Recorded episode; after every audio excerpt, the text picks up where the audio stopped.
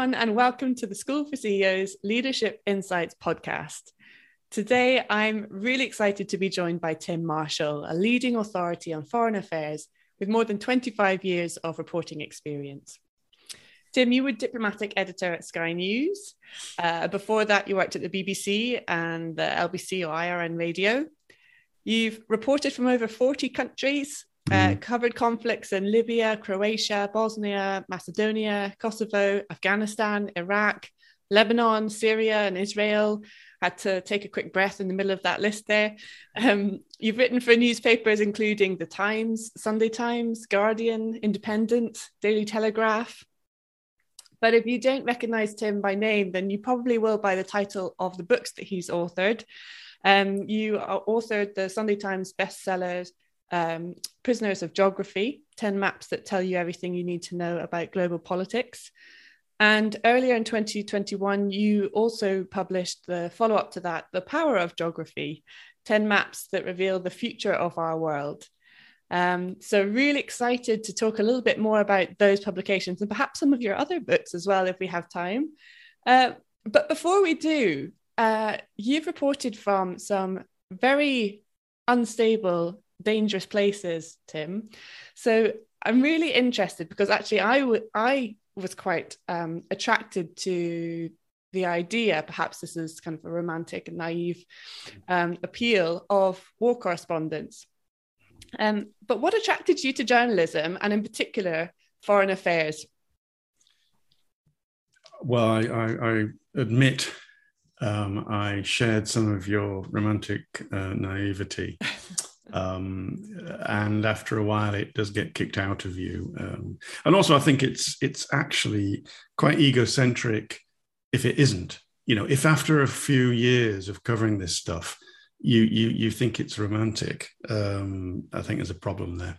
Mm-hmm. Um, well, I was always interested. I, I, always wanted to be a journalist, even when I was a kid. But um, um, I left school at 16. I didn't have any qualifications, and so there didn't seem any way in.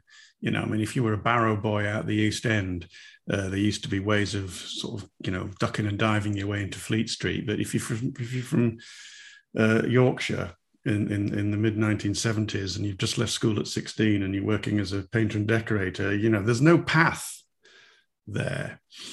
But I, I wanted to be one because um, even as a, um, a, a, child, and I wasn't a nerd, well, obviously was.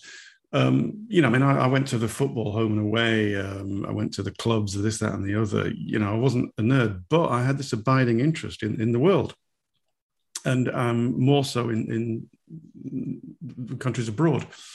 And there were some seminal moments, seeing Martin Luther King's funeral, 1968 on telly, and you know, not understanding it, but having a sense that there is something important here. Hearing the D-Day landings, the BBC radio recordings, and in romantic naivety, thinking, "Wow, you know, that sounds great." Uh, less so, I think, if you were there. Um, and I, through one way or another, I managed to I managed to um, either fall or claw my way into journalism in my early twenties after um, several mini adventures along the way. But it, it's what I always wanted to do. Yeah. Mm-hmm. You mentioned football just just there, and there is that a Yorkshire rose on the the top that you're wearing? Uh, no, it's the badge of Leeds United. Leeds United. I, I remain um, as I did as a child. I uh, I go home and away still. Okay, so we might come back to that if we've got time a little bit later. Um, Prisoners of Geography was you know, an international or is an international bestseller. What do you attribute the success of that book to? Uh, luck, timing, which was luck, um, and it's written in an accessible style. I'm not sure I have any other style you know, I'm not capable of writing an academic book. I think what happened was um, it was 2015 it came out, and then we are in the same time that we're in now, which I believe, well, is accepted, is the multipolar world. After this relative certainties of the bipolar world of the Cold War, all this stuff is now flowing around, and, and different powers are pushing and pulling in different directions. uh, in multipolar directions. And it makes the world very uncertain. And then along came this book, written in an accessible way, which argues that if you look at the geography of these events first and frame it through the geography, you know, why are the borders there? Um, which way does the rivers flow, etc. What what are the minerals that resources that a country has? Then, when you look at the history, and then when you build on top of this foundation the current affairs, there's a lot more clarity as to why things are happening.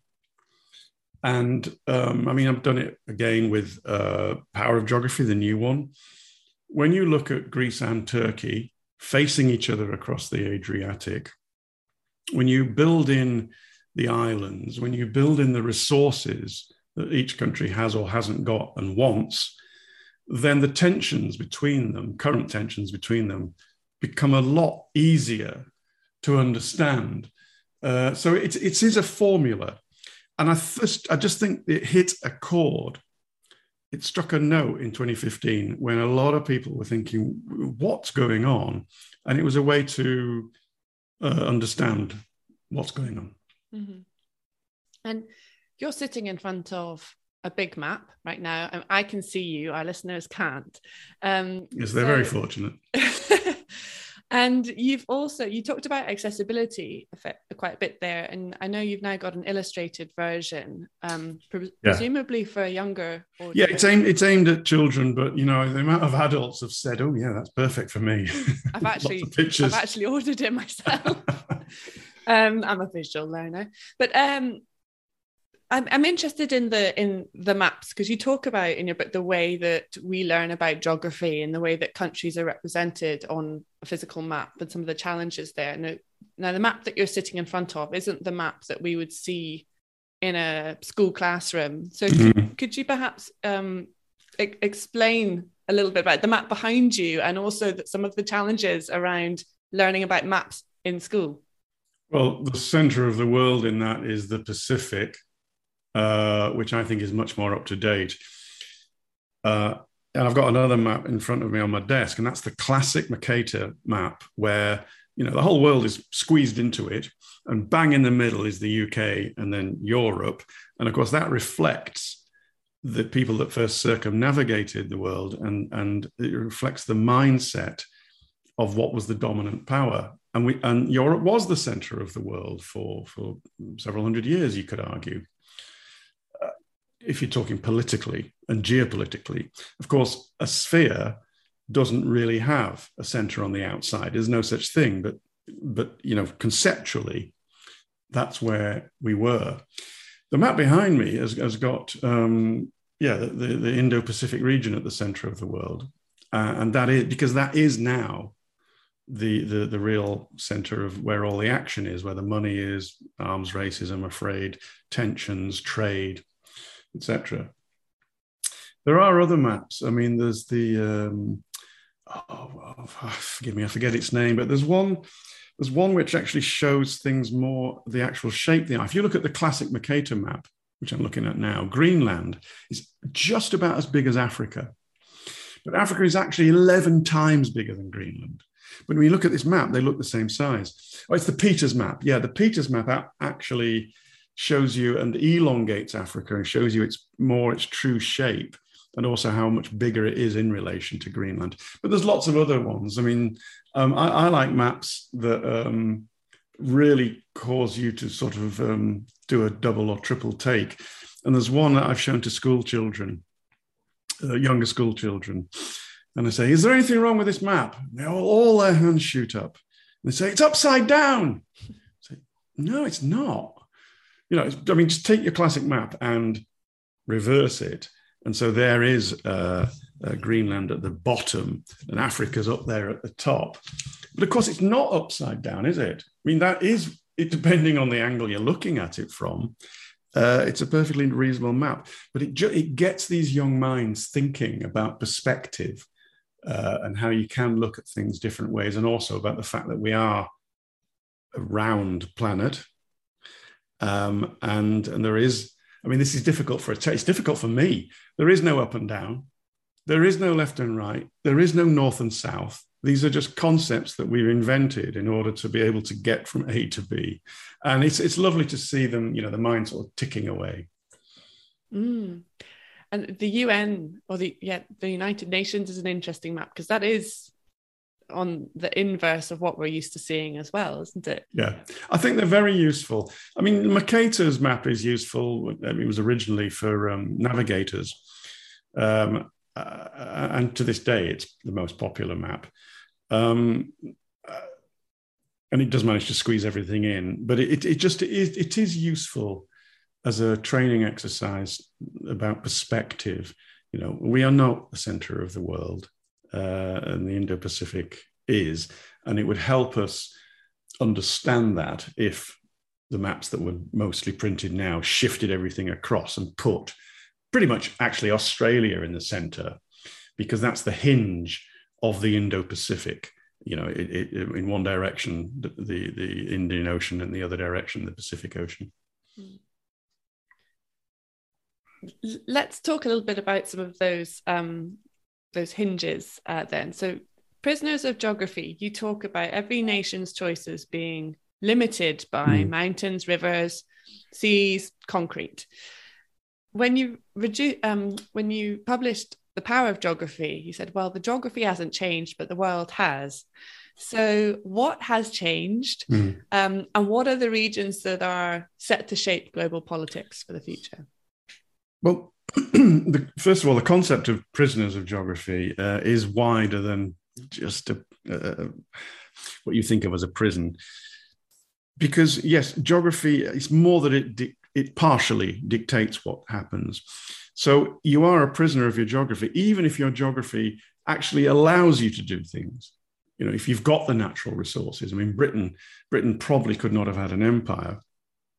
Um, firstly, if there weren't oak trees, which are very, very hard wood, whereas some, not all countries had um, as hard wood, which is very good for ships, mm-hmm. uh, withstanding cannonballs, and then coal, which we had right next to us. Um, so, but, but but we were still operating within the confines of geography, even if it allowed us to do things. I mean, that, that's the sort of concept. Um, now, of course, six seven years on, the geography mostly hasn't changed. Uh, the Himalayas are still there, um, making sure that it would be incredibly difficult for India and China to fight a land war. You can't rule it out, but it's certainly a restraining factor. So sometimes it's not, well, the lead, some of the leaders have changed, and that does matter because leaders do take decisions within the confines of geography, but they take decisions which can change things sometimes what is true of one century or a few decades geographically becomes less important. I mean, where the coal is now is much less important than it used to be.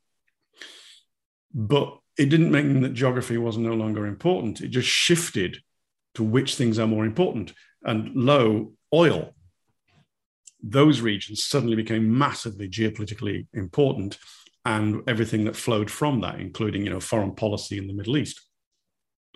And it's interesting that we're now, I mean, the oil is still there, the geography is still there, the most of the coal is still there, but now we're going to shift again over a period of decades into where's the best sunlight for solar panels, where's the best hydropower, where are the best wind farms? I mean, UK. I thought I detected a slight Scottish accent there's very, very. There. Uh, there's a lilt. Yeah, just, I sound more Scottish when I've had a couple of drinks. Too. You just said Scottish, yes. Um, I do the same with Yorkshire. It's all right. The moment, the moment I get back to Leeds to see the game, it's just like I never left. Anyway, um, yeah. So Scotland, solar power, not so good. Wind power, terrific. I mean, Scotland's in a fantastic position to benefit from that in the next few decades, and the UK as a whole. So sorry, so that, that's what I mean about the, the the geography doesn't change, but the importance of which bits of it uh, should, should, have more focus and have more more um, more effect on us. That can change. Mm-hmm, mm-hmm. I um I can spot Lake Victoria on your map behind you. I was in Uganda last month, and I was really struck by what you were saying um, there, there are lots of rivers all through Africa, mm. But actually that hasn't been helpful historically because of the amount of waterfalls and not being able to transport. I mean, it's very, it's very, very broad brush. You know, I mean, because you know you can point out, uh, well, th- there is this long straight river um, somewhere which has helped trade, um, and, and that would be true. But if you're talking broad brush, and you're comparing, for example, Europe and Africa, Europe has a lot more long, flat, stable, if you like, rivers, mm-hmm. and it's a lot easier to trade along them. Africa has a lot more rivers that start in really high ground and then fall down really rapidly. And that's absolutely rubbish for trade. But that's actually another example of how um, changing of, of importance, because at last now in the in, particularly in this century, but it began um, halfway through the last century, when you can harness that power of those rapid water flows and, and those waterfalls uh, for, for, hydropower. And the best example of that is Ethiopia. That's one of the chapters in the new book. They've built the Grand Ethiopian Renaissance Dam on the Blue Nile as it tumbles down from the Ethiopian highlands. And for the first time in their history, they can actually really harness that that that aspect of, of their natural resource. I mean, there is a knock-on effect. Egypt is extraordinarily worried now because Ethiopia's got its hand on the tap. Ethiopia has no intention of turning that tap off, which would kill. I mean, literally would kill Egypt. No Nile, no Egypt. But of course, countries don't uh, look 10 years ahead. They look 50 years ahead and who knows what drought may come at which point what does ethiopia do? So you know it's a source of great tension between them at the moment. Mm-hmm. and so is energy and climate one of the big um, would you say one of the leading factors that is influencing the power of geography in the next 10 it's mentioned in most chapters. Um, but I, I, wouldn't say I, it dominates it because there's still so many other things. I mean you know, there's this thing like, oh, we're weaning ourselves off oil, which is true. But I do not see that we will have weaned ourselves off oil anytime this side of 2080.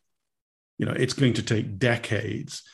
And in that time, those areas will still be important, but they will diminish very slowly. That's why one of the, there's a chapter on Saudi, which talks about how they are reading the future and trying to diversify but there's a knock on effect of America becoming less uh, concerned about Saudi Arabia. A, and America is more or less energy self sufficient, and B, um, as it weans itself off what Saudi has to buy, it sell.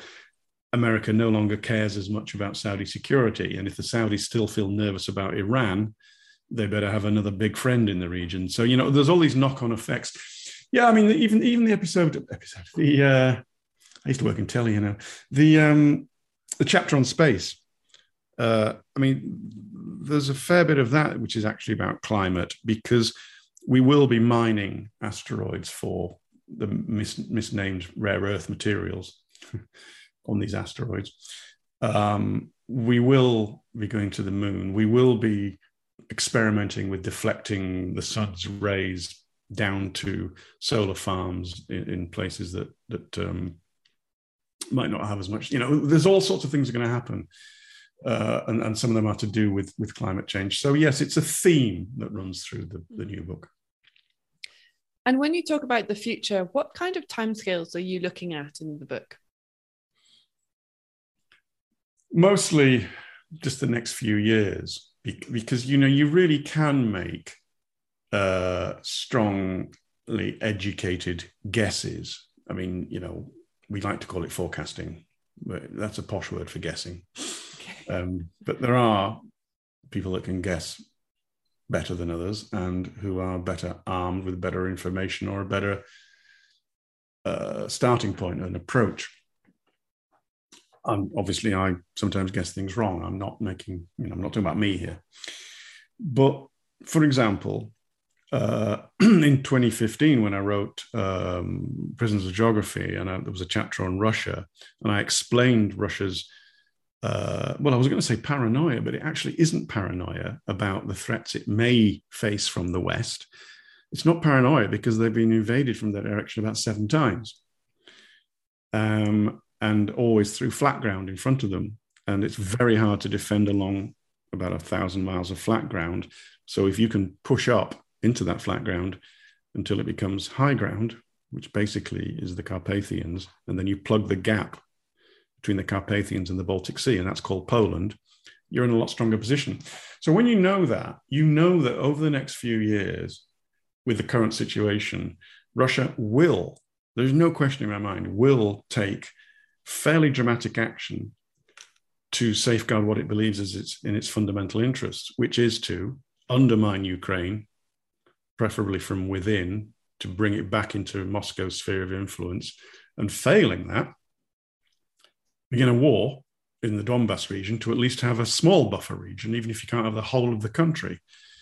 Um, uh, uh and I am 99% certain that if Belarus looked like it was following a path that would lead it into what Ukraine did, flipping into towards the west, Russian troops will enter Belarus in force.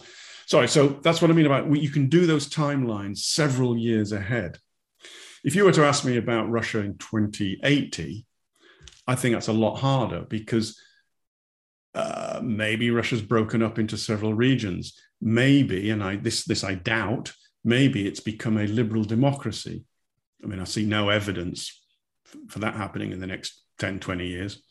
So uh, it's mostly the next few years ahead, but with a few nods to the longer term, such as, you know, Saudi had better uh, diversified by about 2050, 2060, because at that point, the amount of money it's getting for its oil will be diminishing.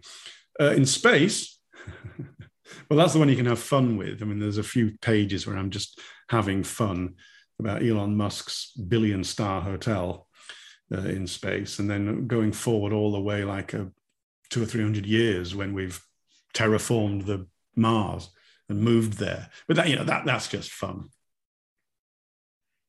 And let's bring it back down to earth because you mentioned Australia earlier. Um, on a Mercator map, it's kind of squashed into the corner.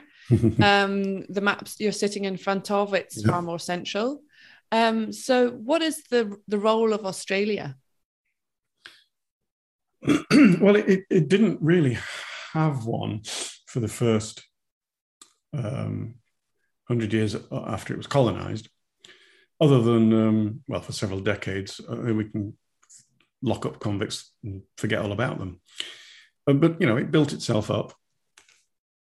It was only um, probably from about 1900 it begins to sort of emerge as as somewhere which, which is part of the global system and you have to pay attention to when a it supplied a lot of troops in in the two world wars but um, it, it, you know, it wasn't a major trading uh, place. The minerals that it has in abundance uh, were not a massive influence on the world.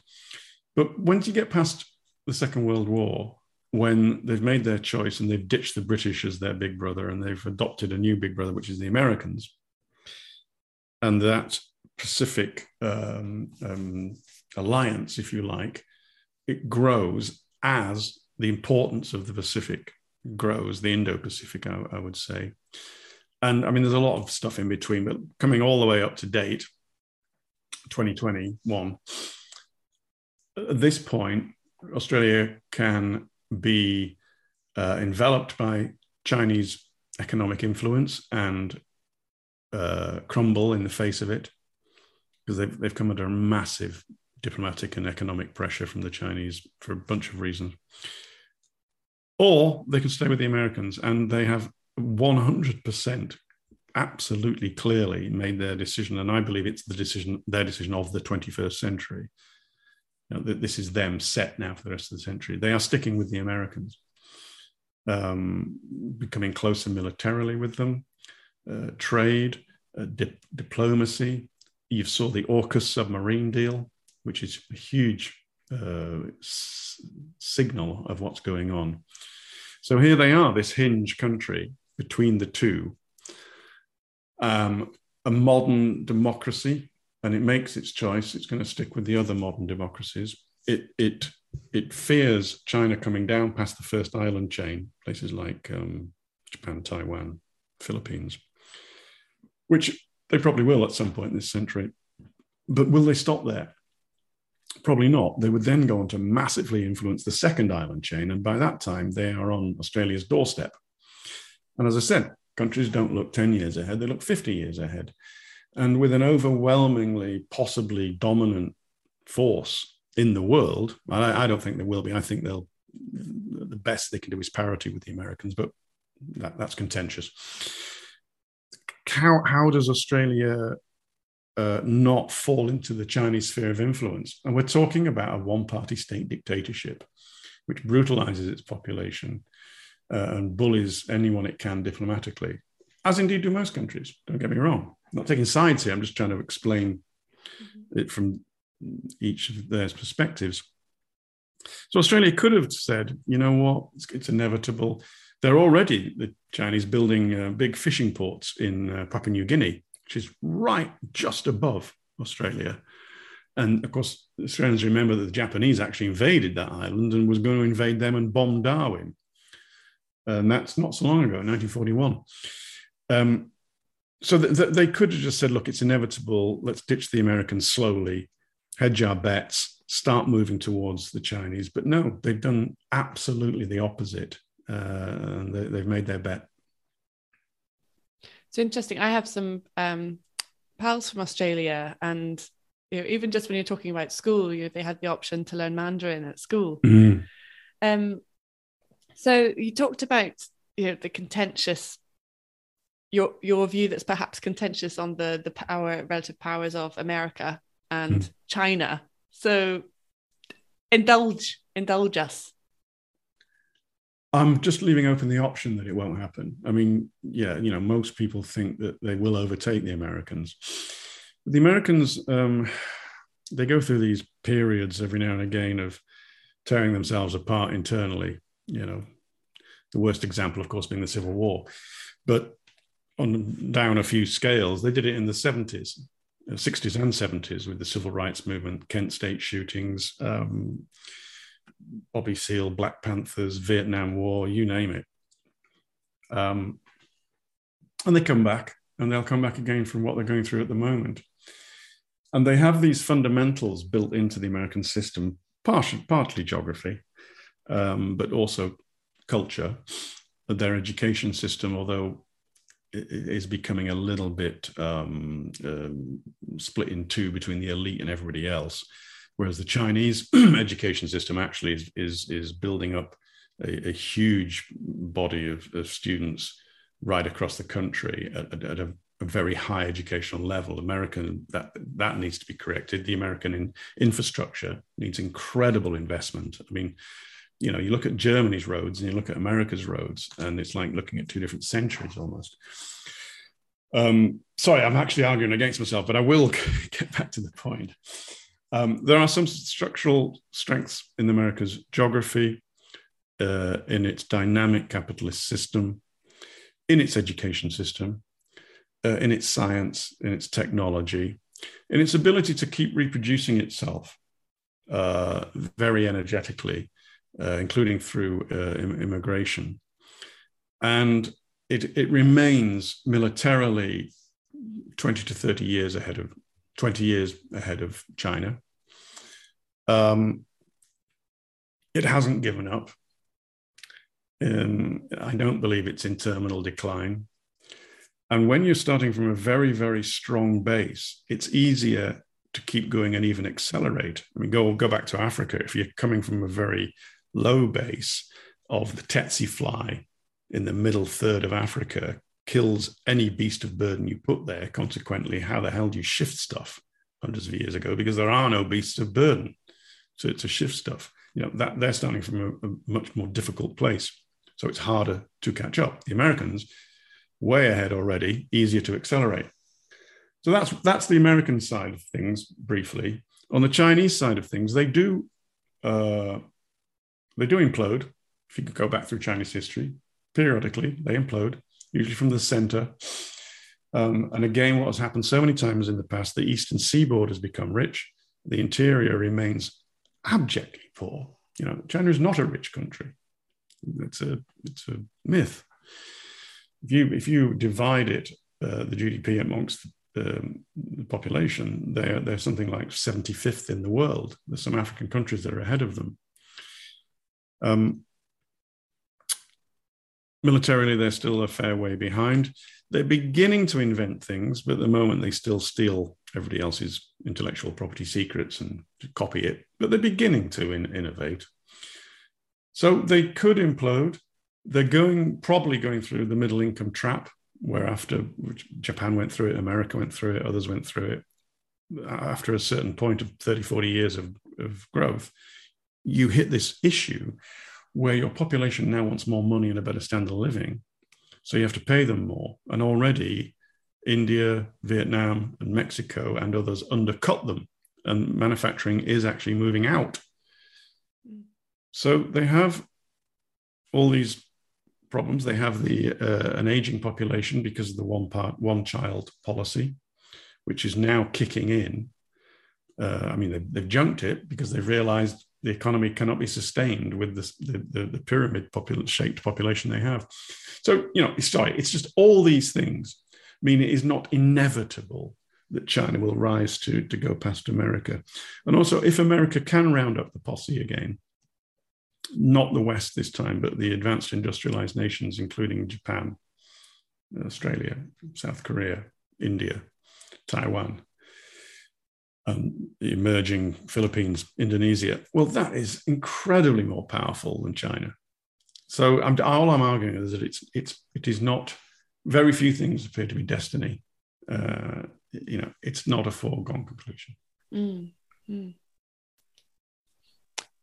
what about technology and digitization? Because that's something that's um, accelerating. We talked about even just this last year since the pandemic, how that's accelerated um, digitization. What is the impact that that might have on geography mm. and also the importance of physical geography? I'll be honest with you, I struggle with that because I, I, don't, I don't know enough about it. But it does seem to me that that the, the previous answer I gave about the, the importance of where mm. changes it doesn't mean that geography is no longer important. Okay. Yep. And so, well, one of the things that actually has happened already is is you know um, the place where the rare earth materials are become more important, and of course there's more competition for them, and that is going to grow. Um, Central Africa, uh, case in point. Mm. Um, but also the economy of California, which apparently is the fifth biggest, if it was a nation, it would be the fifth biggest economy in the world. Well, a lot of that is built on tech mm. uh, and digitization. So again, you know, the, it doesn't diminish geography. It just changes. You know, California becomes a lot more important than Arkansas, uh, for example. Also, um, people say that cyber war um, makes geography not important. And I think that's completely wrong. A, two reasons, two main reasons. One, you are going to choose your cyber target partially based on geography. You are not going to shut down the electricity grid in um, Rotherham if you're China or Russia. You're going to shut down the grid in London. Why? Yeah. Uh, geography. I mean, geography in its widest sense. It's human geography, it's architecture, lots, you know, connections, all sorts of things. But, but it's still there's still geography there. And the other one is is that if you have done that, and I regard it as an act of war, um, which it would be, um, and uh, perhaps not Britain, plucky little Britain going to war with China, but in a different scenario, a nation state uh, will respond with a cyber attack, but quite possibly also with a, old-fashioned kinetic attack. And again, you will be choosing. Uh, I'm going to make damn sure I found out who your scientists are, and I'm going to go and get them. And um, I'm going to go and get the cyber headquarters that the, they they launched this from, as well as any other targets that I choose. So again, you're factoring in geography that's been fascinating. Um, before we close, I do want to touch on your other passion, football. Hmm. um, now, we've talked about Leeds United. Um, you've written another book. Uh, which is quite popular as well, about the history of Britain's football chants. Um, well, we can swear on this podcast. We're all grown ups, aren't we? well, would you like to introduce? Yeah, it's called Dirty Northern Bastards. And the back cover uh, says um, Soft Southern Bastards, both of chants, which I heard. Uh, I was at Chelsea on uh, Saturday to see Leeds. Um, and all that came back. Um, you say it's popular. I mean, yeah, it, did okay. Um, I think a lot of people thought it was a book about football chants, which it is, but it's actually, uh, I used it to sneak in. It's actually a book about Britain. Okay. Because you've got to ask yourself why uh, Rangers, some of a few Rangers fans will sing. Forgive me for I'm immediately choosing a horrible dark chant, but there's a song about the Irish famine, and Rangers fans, some, a few, uh, sung it to Celtic fans, uh, who often are, well, nearly always a Catholic and often have heritage stretching back to Ireland. So it's personal. Disgusting chant that it is. Um, but sorry, the point being that you know you can you can relay that that sort of thing goes on, and simultaneously talk about why in the event or there's a one the English sing whenever they go to Cardiff, which is they should have built a wall and not a bridge, which again gives you a chance to talk about Offa's Dyke. Mm. Um, uh, there was a racist chant about a Korean at Man U. Uh, he he asked them to stop it. Um, about eating dogs. Um, it was in praise of him, but it and it gives you an opportunity to say, well, actually, in Korea, only ten percent of people eat dogs. And in, you know it's the older generation and it's going to disappear soon. So stop being so um, stereotypical. Um, it looks at our attitude towards uh, homosexuality because in brighton the gay capital of britain allegedly um, although I, I, was at brighton for the away game about three weeks ago and i for the first time i didn't hear the chant we can see you holding hands and does your boyfriend know you're here um, you know, I, I, think we are, most of us have come out of, um, I hasten to add, I wasn't in that category of people that sing those songs. Um, I think we're emerging from it. Sorry, but the point being, um, yes, it was a book about football chants, but it was also a book about Britain. Mm-hmm. Dirty Northern Bastards, if you want to buy it. I can always link to it in the in the episode details as well, along with the others. Just, just on that, um, there, there's something around culture and also you know, in terms of these are songs that we've sung and the relevance of and actually the appropriateness of some of these songs that are very embedded in your in your team culture. Mm. as times move on we need to change the narrative. And what are you seeing in football? What what needs to happen uh, it, it, has to be organic. It has to grow. You can't dictate. Mm-hmm. Um, you'll put people off if you dictate to them. Um, I mean, there has been this thing, kick it out, about racism, which um, has done a lot. I mean, there's a flat, a Leeds United sang, song is Marching On Together. And there's a, a group of Leeds fans who are gay um, I've got a massive flag that is in the home games um, always put up, and it's um, marching out together uh, in the Leeds United colours. And no one's got a problem with it. As I said, I haven't heard those homophobic chants, and I'm talking about thousands of people singing now. I mean, you do still hear stuff, um, you know, individuals shouting stuff, but what you don't get uh, is, is the thousands of people joining in. And another one, I was at Tottenham. Uh, was I at Tottenham recently? oh, yes, of course I was. Yeah, another away game about a month ago. Well, there used to be a song which Leeds fans and uh, others used to sing about Auschwitz at Tottenham because there's this alleged Jewish connection, which is actually a bit of a myth. Didn't hear it. First time I've been to Tottenham in years when I haven't heard it. We haven't played them for a few years. So I just think throughout the game, a lot of that really vicious, vile stuff has more or less gone, and there's just a few individuals who stick to it. Uh, whether it's homophobia, whether I haven't heard a racist chant for, for years, must be four or five years, you know, and I go every single week, week in, week out. Um, what you won't get rid of is banter, but what I don't know what you would and wouldn't think was banter, but it may be different to what people, predominantly men who go to football, think is and isn't banter. Mm-hmm. Um, I mean, I was at Man U, uh, first game of the season, got beat 5 1. Um, and there was, there was, a song, and again, I didn't join in because I just don't think it's very clever, but it was San, um, Sancho and Rashford let the country down, let the country down because they'd missed penalties. And a lot of people thought that was because they were black.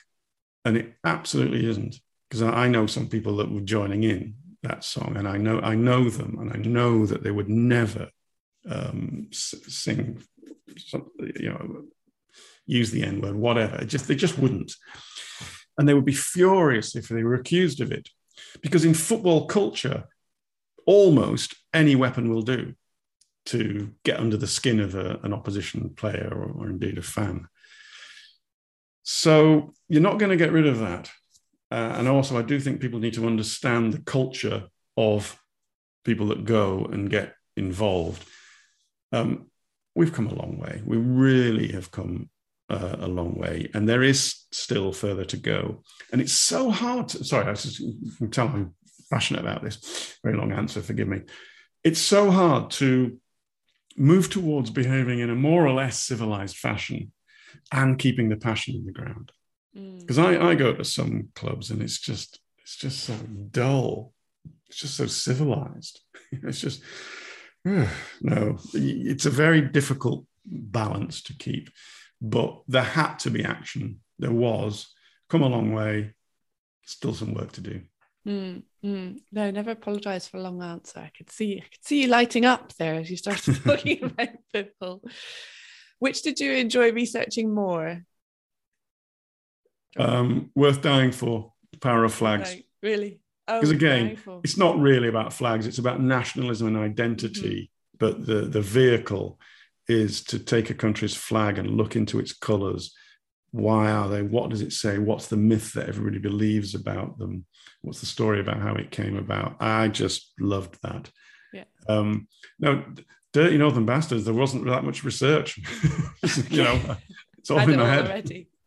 So when you were researching the flags and national, you know, the stories behind them, what was the most interesting story? Ethiopia. Okay, what what was the? Yeah, because the Ethiopian flag goes all the way back to um, Queen Solomon, uh, Queen uh, Queen of Sheba, and her night of passion allegedly with um, King Solomon. Um, uh, and that's why until the communists took over in the 60s, the, the, there was um, a, form of the Star of David. But, and here's the real reason it just becomes wild. A, the Jamaican flag is the colors that it is partly because of the Ethiopian flag. So, in other words, the Jamaican flag is connected all the way back to 3,000 years ago and the Queen of Sheba and Solomon. But the Rastafarian flag has got the Lion of Judah on it, holding a flag. And this used to be in the center of the Ethiopian flag, the Lion of Judah. So you've got these, these Rastafarians in, in the UK, but more in Jamaica, who are holding up a, a, a flag which dates back 3,000 years ago to Ethiopia. And it's why Rastafarians believe that Haile Selassie, the emperor in the 60s, uh, is the living God. If you know any Bob Marley songs, there's one, Get Up, Stand Up, goes, um, I know, I know that I know that God is a living man. And that was a reference to Haile Selassie because, and here's where it comes together. It does say in the Bible that the Messiah will come and he will be from the line of David and he will emerge from the east. So they interpret this as well, Solomon was from the line of David. And Haile Selassie, oh, oh sorry, the very first emperor from that liaison, uh, Menelik, well, every single emperor after him, all the way down to Haile Selassie, are all from the house of David. So therefore, Haile Selassie was from the house of David. He emerged from the east, and that's why Rastafarians think that Haile Selassie is actually God, and that's why their flag is their flag. I mean, I just you know, okay, I admit it, I'm a nerd.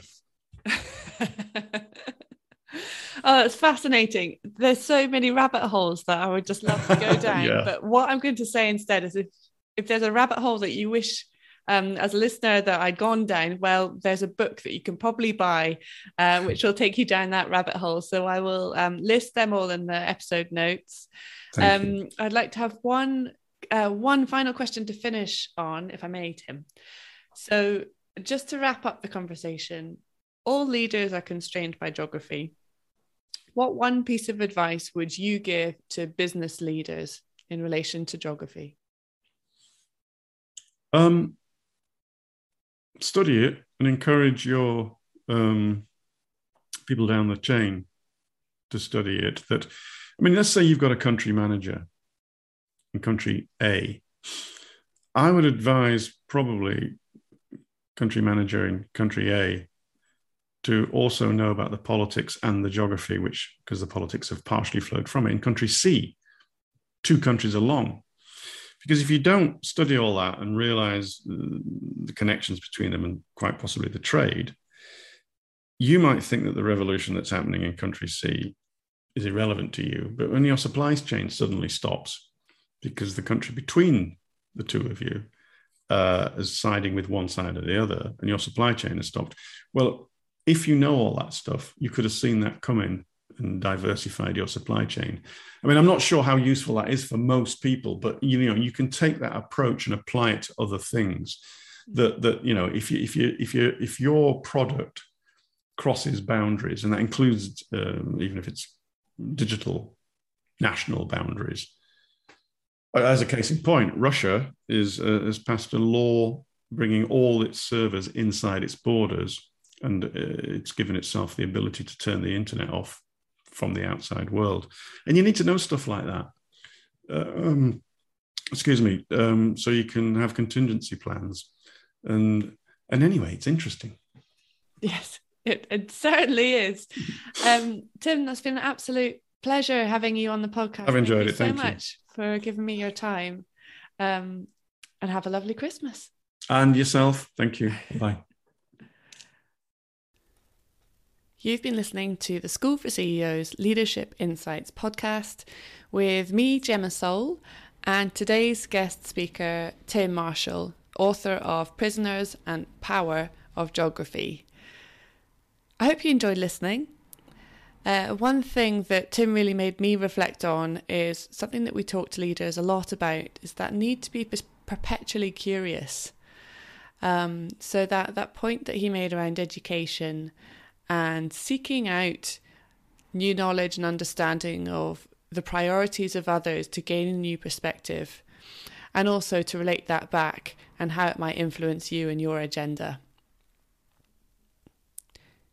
If you would like to buy one of his books, uh, they are listed in the episode notes for this episode and also on our website. Find us at www.schoolforceos.com and search for the podcast under the Thought Leadership section. Thanks for listening, everyone, and see you soon.